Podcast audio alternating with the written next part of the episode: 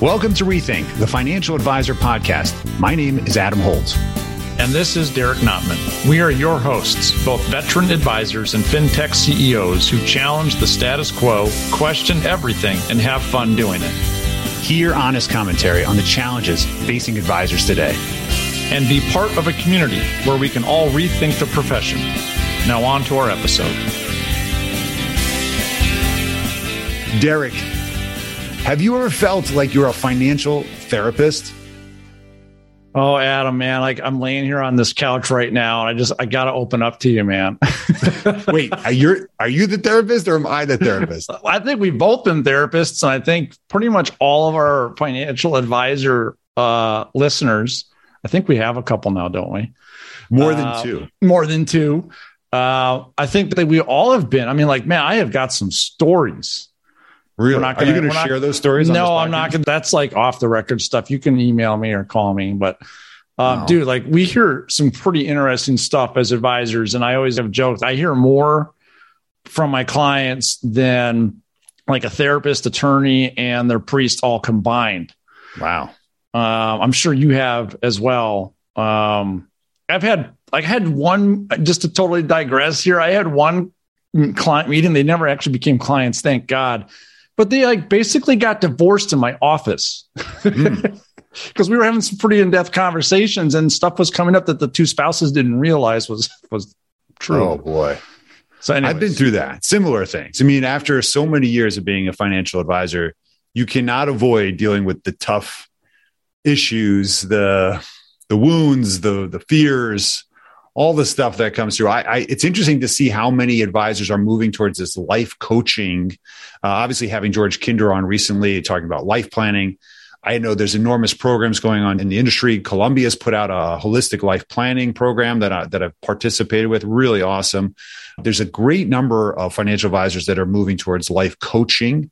And I think it's very true, Derek. We, finance is such an intimate subject for which there's so little education that you get adults sitting with you that you're literally educating and bringing them through an entire emotional journey to get into a place of being more financially fit.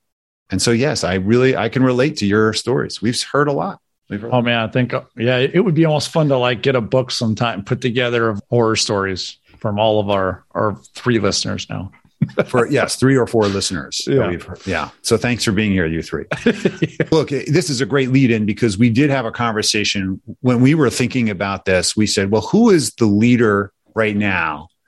Who's the voice of behavioral finance, right? Why are people making different decisions and how do we help them as financial professionals?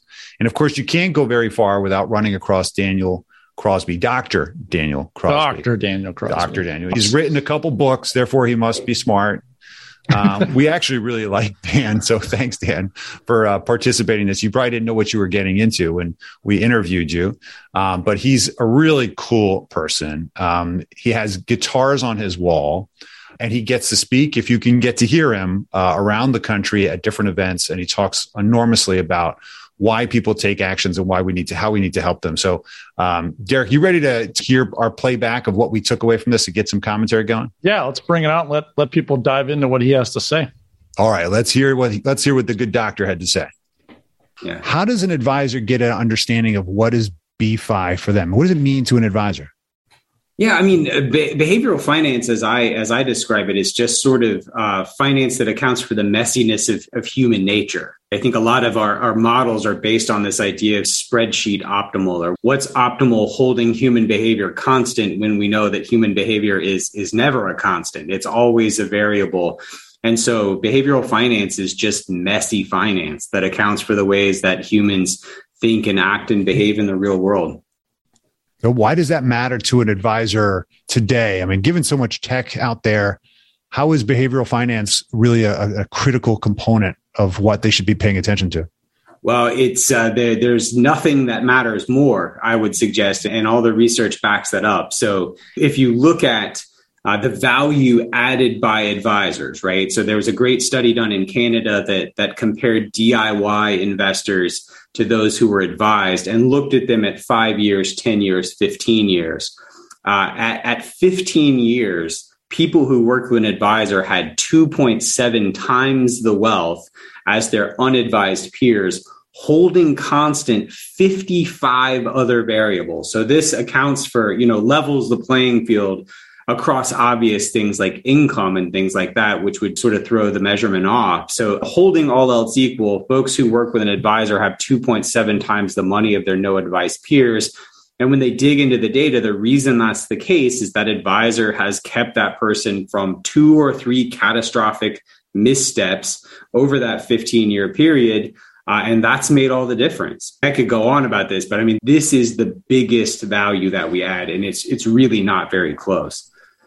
So that's kind of interesting here. So what he's doing is he's framing for us this idea of behavioral finance is really about not just decisions point in time, but decisions over long periods of times and making good habits.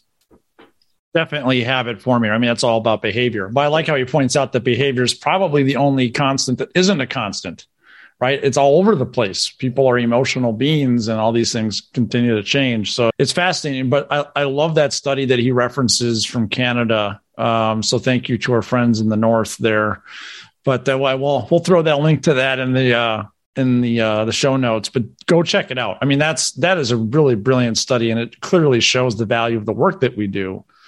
And as Daniel's going to say here, it's not just hey, how did your return in your S and P 500 fun do, right? There's all these other behavioral aspects to the work that we do. Well, it's nice to know also that there's actually a value of an advisor long term. That it's not, you know, Huge. it's obviously not just about stock picking, and we got to keep reminding everybody that that this is this is about having somebody who's going to tell you left, right, no, don't go right. What are you doing? Let's go. Let's keep going the course when you want to, you know, pull over because you see traffic. So I think that's really clear. Let's let's jump back to the doctor. Fantastic. So Dan, what is your perspective or your, your opinion of the financial advisor market today? Well, first of all, we, we have to start with everything that's going right. We're reaching a higher percentage of Americans than ever before. Uh, planning and sort of holistic planning are increasingly taking center stage. I think fees are more in line with the value provided than ever before. And just the menu of investment alternatives available to the average person is more robust and, and more diverse than ever before. So that's a good news headline. Uh, I think the bad news or the, the opportunity is we still have work to do around deep client discovery uh, that goes beyond dollars and cents. You know, at Orion, we do some research. Sort of our goal is to to understand how well understood our clients feel uh, when they've been through a typical onboarding process. And uh, without divulging any company secrets, I can tell you the answer is not very well understood. I think we have a, lo- a lot more work to do to make sure that our clients feel uh, how much we care about them and, and that we understand them at a level that is sufficient enough for us to provide appropriate customization and appropriate sort of behavioral coaching. See, that's interesting. I mean, it's it's true understanding the client, which goes back to the therapy content we made, we sent early, which is we get deeper into the real emotional reasons and what are motivators going on in people's lives. What are you what are you seeing? How does this relate to what you're experiencing? Oh, the same thing. I think that's where the real value comes from, and that study just supports it and we've talked about this a number of times about leading with advice and you can't lead with advice if you don't understand the behavioral aspects of the client that you're working with why they're doing something why they haven't done something. Uh, it's all interconnected. And he's right. We are reaching more americans and even just people around the world than we ever have before. But now that human element of advice is becoming even more important because we have to understand these behavioral aspects of everything that we're doing people know they can go buy a stock wherever the heck they want. They need more and they want more than that. And that that's where us mm-hmm. as advisors come in. And part of that journey is hearing a whole ton of stuff that we normally wouldn't hear. Yeah, I, it's funny. You know, I, am passionate about this at Asset Map. We focus so much on data gathering. The reality is, is that the data gathering mindset is so still technical. It's tell me about the people. How much assets do you have? What kind of income do you have? Or you have insurance? Do you have debts? And the and what do you care about? I care about retirement, funding my kids' education, and making sure there's enough if I'm not here. Right? Those are very quantifiable we'll call them mathematical approaches are not qualitative. And I think one of the things that we've seen is uh, a recent a departure from the numbers only fact finding or fact gathering of can we understand the client on a deeper level? And can we actually maybe even systematize that even though that tends to be a very we'll call it relationship driven long-term empathetic journey that you kind of earn over periods of time? They're out we're starting to see actual technologies that are starting to come out that try to match up the right psychographic of advisors uh, that i think are really important that's exactly yeah. If you're going to have this behavioral connection, well, you probably should have people that understand each other and like each other. Probably. I mean, I don't know. I mean, most marriages that work mean the people like each other, right? You That's know, true. Just, well, we don't know, but sometimes we don't know. I mean, you and I like each other still. We've been doing this a while here. We've been going on a good year. we made it a year. We, we made it a year, man. Oh, happy anniversary! That's true. Awesome. All right, let's hear Dan. Keep going. Awesome. So is that the missing opportunity? Is that hmm. people, or sorry, I should say advisors are not aware of their customers, we'll call them emotional needs tied to their money. And you mentioned fact finding. Can you touch on how advisors can address those things? Are there some takeaways or actions or attitudes they should have? Yeah, I, th- I, think there's a couple of things. One of the things is we, we need to be focused on giving advice that sticks. We are advising about 40% of the American population now, which is up dramatically, as I suggested, uh, from about 25% uh, not too many years ago. So that's the good news, right? The bad news is that slightly less than half of those people are taking the advice as it's delivered. And this is consistent with what we see in other fields. One of the leading causes of death in the country uh, is people that have gone to the doctor then don't take their medication as prescribed and end up uh, having some sort of uh, fatal problem as a result of that last mile behavioral problem. We've got the tech, we've got the product, we've solved the investment problem, right? We haven't always solved the investor problem though. Uh, I did some research lately, it was crazy. I looked at $10,000 invested in 1972 uh, if you put that in sort of your average value factor fund and bought and held it over that time, that $10,000 would be $2 million. If you put it in a growth fund, it's $1.7 million. I'd take either one, right? That's a good return either way. Uh, yet you look at what the average investor got. If we look at seven different academic studies that look at the gap between investment returns and investor returns, the average investor got somewhere in the neighborhood of $400,000. So capturing between a quarter and a, and a fifth of the return available to them. So sometimes we as an industry are solving the wrong problem. Like we're over here fighting about value versus growth. Meanwhile, investors are over here blowing themselves up uh, because we haven't solved that investor problem. We've been too busy fighting about the investment problem.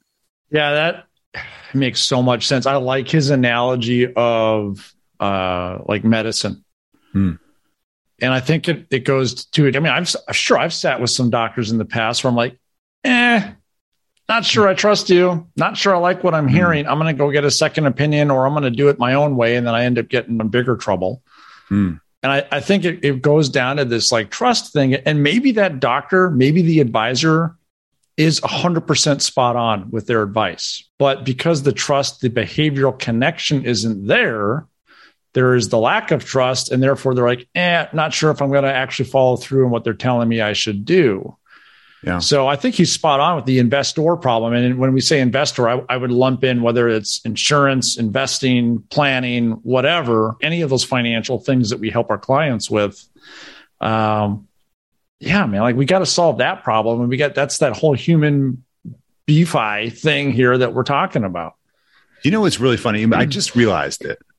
But I, I think when a consumer comes to a financial professional, they're saying, in a way, I want your help because I recognize I'm not serving myself as best as maybe I could because I don't have the expertise or ability or access, or I don't even know if I'm asking the right questions there's an enormous number of people that are obviously DIY. In fact, many financial advisors DIY themselves. They don't actually get outside advice because they already know it all, right? But I, I don't manage my own money. I don't know about you. I, I choose not to because I don't want to be emotional about it. Exactly. Um, yep. So the point about that, and I think one of the things I've seen personally is where I've seen failures in my own clients to take action, where I have not been able to get them to take behavioral follow through is when I can't help facilitate it. And you know what that area has been the biggest? I'm thinking about it. It's been on the legal and the tax side. So the investment and the insurance and the money management, we can do that for them. So we can help them follow along and get there and get it done because that's our role. But once I tell them, listen, you got to go get your wills, you got to go do this way, you got to do this way. I get back to the the next year. Did you do it? No. Why didn't you do it? Wasn't a problem. No, I just didn't get around to it. I got intimidated. In other words, we need to be proactive for our clients and help them get it done. If they're coming to you, they're already saying, they're raising their hand saying, you know what? My behavior is not aligned with my interests. Okay.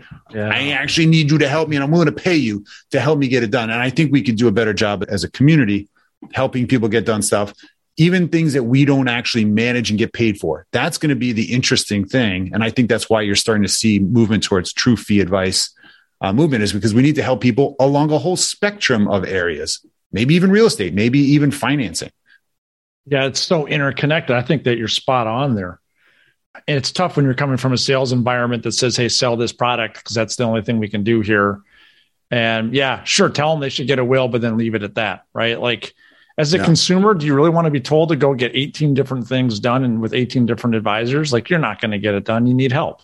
That's right yeah, maybe it's a, it's an argument for coordination. Let's hear what uh, let's hear what Dan said. So I think one of the things that we need to do is is use uh, the learnings of behavioral finance as a mirror onto our own behavior. I think you know Jason Zweig talks about this. We've often used it as a window onto client irrationality but seldom have we used it as a mirror to look at our own hangups and our own biases and create that rapport with our clients by being honest about where we get it wrong and where we're scared and where we're fearful or where we're overly excited. So I think there's an opportunity there for us to do some work on ourselves. Uh, rather than using behavioral finance as this thing to look scornfully uh, on the uneducated masses, we can turn that bright lens of introspection back on ourselves and, and start to be a little more candid about where we could do better and, and how we could help our clients better. But another thing I think we can do practically uh, is we can move beyond bias. There's been this huge conversation around where we get it wrong, and it actually mirrors the development of psychology as a discipline more broadly. We started with Freud and your mom and all the ways that you were broken and screwed up and, and needed help. And it's only in the last 50 years that we got to positive psychology, which teaches us how to be better leaders, teaches us how to be more fulfilled. Behavioral finance started the same way with sort of these long lists of all the ways in which we're broken with respect to how we think about money. We as an industry need a, a positive behavioral finance where we can educate our clients uh, about how they can be great with money and about how their values and the things that they love can actually be integrated into their plan in a way that spurs them to make better decisions, not always focused on all the ways they're going to mess it up.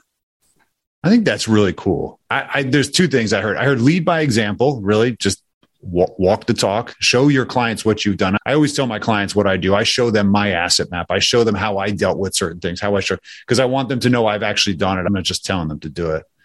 And I love that comment of, uh, of just leading by the positive example, not necessarily yeah. here's why you stink, right? Here's what you did wrong. Here's why it's going to yeah. fail.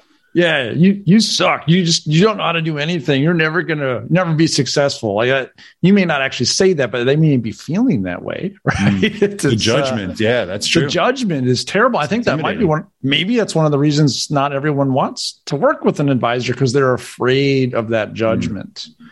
That's true.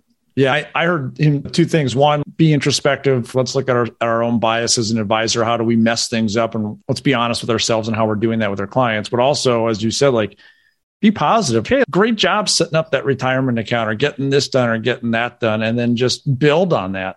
Positive yeah. psychology, man, it kind of works. It does kind of work. Well, look, you want to reinforce good behaviors. You can't focus exactly. on the bad behaviors and say, yeah. "Hey, why'd you do it this way, you schmuck?" You know, like I, I'm here for you to okay, I guess you're right. I did mess up. Yeah, that's not the point, right? So the, the key is we want to help people get good habits because their success is our long term success, uh, so that we can be part of that. Let's uh, let's go back to Dan for his his close up. We need to ask the kind of questions that develop a real rapport between advisor and client because that rapport is the best predictor of whether or not they take your advice down the road. You need some money in the bank with them relationally. So, six months, two years from now, when you're asking them to stay the course and do this hard thing, they know that you care. They know that you have your be- their best interest at heart. So, all of that is important, if only for building rapport. Uh, even if it never taught you a single thing that you needed to fill out a financial plan, you're taking a genuine interest in them is is laying the framework for that later rapport. Love that. It's funny because Adam and I we've had like two conversations just recently for this podcast, and you're saying exactly what they were saying. it's great. In a different vein, though. In a different they, vein, they though. It's a different vein, it's a different angle, but it's the same thing. I love it. It's true. It's fun to hear that that bias. That's first. That well, this is the second time we've heard bias come up. That maybe this is a new kind of uh, uh, a word to Jack, I guess. um, listen, Dan, is there any is there anything that you think that the audience needs to hear? Right? Is there a message, a bigger message, or a futuristic perspective on why it matters and what kind of we have to create urgency for these advisors to change their behavior and want to change as opposed to being pulled into it? Is there something we can share with them that that will communicate that to them? Yeah, I think the headline here for me is that we're we're solving the wrong problem. In, in 2016, Merrill Lynch compiled a study, it a meta analysis. It was a study of all the studies on where advisors add value. And they looked at what I'll call the old school stuff, like product selection, asset allocation, tax management. All of it's valuable, right? All of it's valuable on a range of somewhere between 30 and 62 basis points per year to the client. It's all good stuff. But then you looked at stuff like goal optimization, uh, client assessment, behavioral coaching. This stuff's adding between 65 and 244 basis points a year. So we need to compete where we're most human. I think sometimes we are trying to out robot the robots and we're having the wrong conversation, solving the wrong problem. All that stuff's great. We have great tech, we have great automation for asset allocation, tax management, and all the rest. Let's compete where we can win, which is on the human side of money. I mean, that I love it. You know, when we do these interviews, there, and they always drop the mic at the end. Right they there. always leave that. Did you guys? Did you hear it? The human side of money, man. I heard I mean, it. Like I actually kind of, yeah, I heard it drop. Fell. It's a book. There's a book right there. I, yeah. I what what what I think what I'm hopefully what I'm focusing on. If you hear, heard what he said, go back and listen to it. Like replay those last two minutes on your podcast and listen to what he said again. He said that the humans have the capacity beyond asset allocation, beyond stock picking, beyond whether you're using alts or REITs or index or of adding significant basis points to the long term results if we can help manage behavior. That's it. That's the value. We're always asking, well, how, why do we justify our fees? How do we justify charging X percent? That's right how. you have to communicate that to the client because they don't know. They didn't even know. We were told we first started the business that 91% of the results was asset allocation. Oh do you remember gosh. that? It was the Ibbotson Oh my survey. gosh. Yes. 91%. Ibbotson. Like, oh, that's it. Just do that. There was never a single hint about BFI in there at all. Not at all. Not at all. Oh my so, gosh. You remember that? 91%. Dude, no, you know, that was something yeah. else with stock, like two two thirds of one percent. I can't remember what it was, but it was some small amount with stock selection, and so the rest was maybe timing. And and of course, you couldn't control the timing part, right? right? So it was the argument of you should just sell a mutual fund and buy and hold for the long term and get the allocation right, and that's what you needed us for. But that's not what you need us for anymore. It turns out what you really need us for is choicefulness, right? Decision, consistency. That's that's the point. That's BFI. That's now BFI, you now we know how to answer that question. What is BFI? That it's it's that human capital rapport he talks about. That's what they need because they're going to come back to you at some point if they're about to make a mistake. Well, you know what? I really trust my advisor. I'm gonna I'm not going to make that dumb decision today. I'm not going to be a schmuck. We're going to pick up the phone and call her. Like that's exactly exactly. Yeah. That's, that's, yeah. So, what are our takeaways? We always want to wrap up with what are our top two or three takeaways from each of us that you can put into action. Well, right I want to know what yours are. You want to know what mine? Yeah, because okay. once you do yours, I'll just kind of like copy yours so I don't have to think on my own. Oh, that's brilliant. that's great behavioral advantage. I'm managing my behavior. I, I, think the first thing that came up was for me was you got to educate the client on the behavioral value, right? What we just talked about, what he just dropped the mic on, and reward good behavior. One of the things that we all know as parents, if you are one or if you've had one, I guess, uh, probably one or the other, that you yep. you reward good behavior and you punish poor behavior, or you deter it, or whatever we're using for words these days. And I actually think that there's an opportunity to not only communicate the impact of the good behavior, but when you start to see it, find a way to reward it. Right? We we tend to send uh, kind of hey Christmas holiday uh, you know, birthday gifts. Why don't we actually flip that on its head and actually reward them when they did something good? Like you saved, you hit your target on savings. We sent you a gift certificate to go get yeah. on, on, a menu, like on a yeah. restaurant. Like, good job. Go tell your friends like what a good job you did. Take them out to dinner on me. Like that. I think that's an interesting idea. And you know, I love that idea. How much cooler is that than getting a holiday card?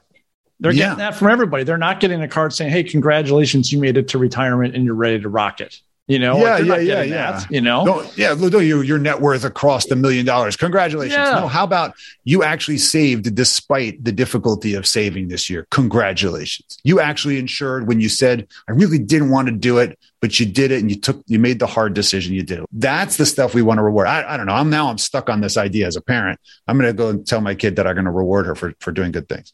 Um, obviously leading by example is a big one. I think that's an opportunity to create that rapport he talked about so that you're trustworthy. We all know that doctors that have a good bedside manner get sued less. Okay. There's studies have been done about this. Malpractice is clearly tied to bedside manner. If you don't get along with those clients and they don't like you and something goes wrong, guess who's getting sued? That mean old doctor. Okay. In the opposite is true as well, right? If you're empathetic, you're related to the client, things will inevitably go wrong, but things also go well.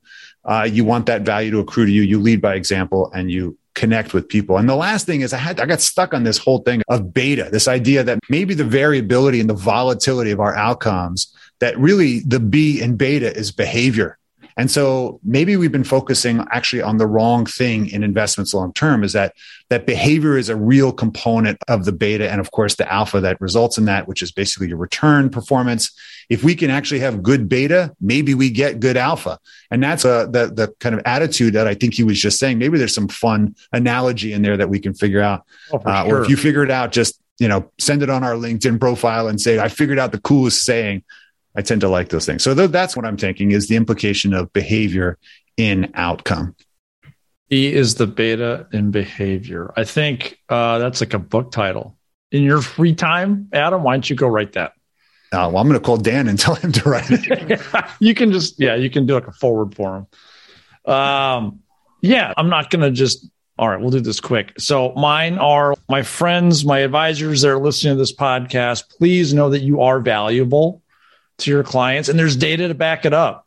But as Adam said, you got to be able to communicate that too and show that to them. And as Daniel said, this is where the behavior, the the social or um, emotional rapport and capital come in. But you can back it up. So we are valuable. We have to look inwards with the behavioral with BFI, right? Look in the mirror uh, just as much as you're looking at your clients. I think that's really important. And even about bias, we've talked about that before. And stop competing on tech we've talked about this before, Adam. Like we all have access to the same tech pretty much at this point. Yeah, there are different flavors of vanilla, but we all pretty much have the same tools. Hmm. It's the human stuff, the problems, the solutions, the relationships. That's where we can compete, and nobody can beat us on that one because we're all different. Amen. Now that's really great. Um, now, I, I really, I, as you guys all know, we finish with a community request. So, Derek, I'd love uh, for you to share this uh, this one particularly because this is fun. Yeah, this is fun. So this is coming from our friend Becky Temba in South Becky Africa. Timba. What's up, Becky? Um, yeah, he goes by Becky. Really cool dude, all about leading with advice. And he is one of the most forward thinking people I know in the financial advice space. And he sent us a, a note uh, on LinkedIn here. By the way, folks, that's where the best way to get a hold of Adam and I. So follow us. We'll have more than two followers. So Becky says the biggest issue in my circles is the transition of the industry from product led to an advice led profession that is focused on doing the right things first for clients. And we've talked a lot about that. But then he goes on to say, but how do we do this whilst, I like how you use the word whilst, whilst also delivering profitability and sustainability for financial advisors? Mm. And hmm. that's huge because I would be willing to bet a lot of advisors agree that we need to lead with advice and do the right things for our clients. But we also aren't charities. We got to get paid. Mm. So how do we balance it, Adam? What do you think? Well, I, it's I've been talking about it a lot on stage. Um, that I think there's going to be a massive disruption, especially financially, to most financial advisors when they get this rude awakening. As not just our own distribution companies start to cut the comp to make the products more competitive, but as technology solutions directly go in there and just start absorbing the cost at a lower margin, right? So the question is, it's going to happen because economically it makes sense that products will have less overall comp built into them. And I think that's going to affect, it's really going to affect the product placers. Now, granted, we can probably replace that income in some level with uh, advisory or fees or professional services and so forth. I don't know if it's going to catch up as much, but I think what's going to happen, Derek, is that those professionals who start to move to the advice world will see a disproportionate growth in their uh, market share, while the rest of those that don't and stay product only are going to basically leave the market. So you're going to have more people that want advice and less advisors that are seasoned enough to help them get the solutions they need anyway. So while I think margins are going to come down, I think that the market will get much larger. And so that the question is, are we positioned as professionals to pick up more of the wallet share and more of the market share because we're leading with advice and we're hyper niched into a specific community with expertise. How about that? It sounds like your solution here is advisors should really focus on this whole leading with advice. Let's get more tactical with that. Get your CFP, charge for a financial plan, charge an ongoing subscription for financial planning services. Mm-hmm. That's kind of what it sounds like, right? Like, yeah, that's for way. that, right?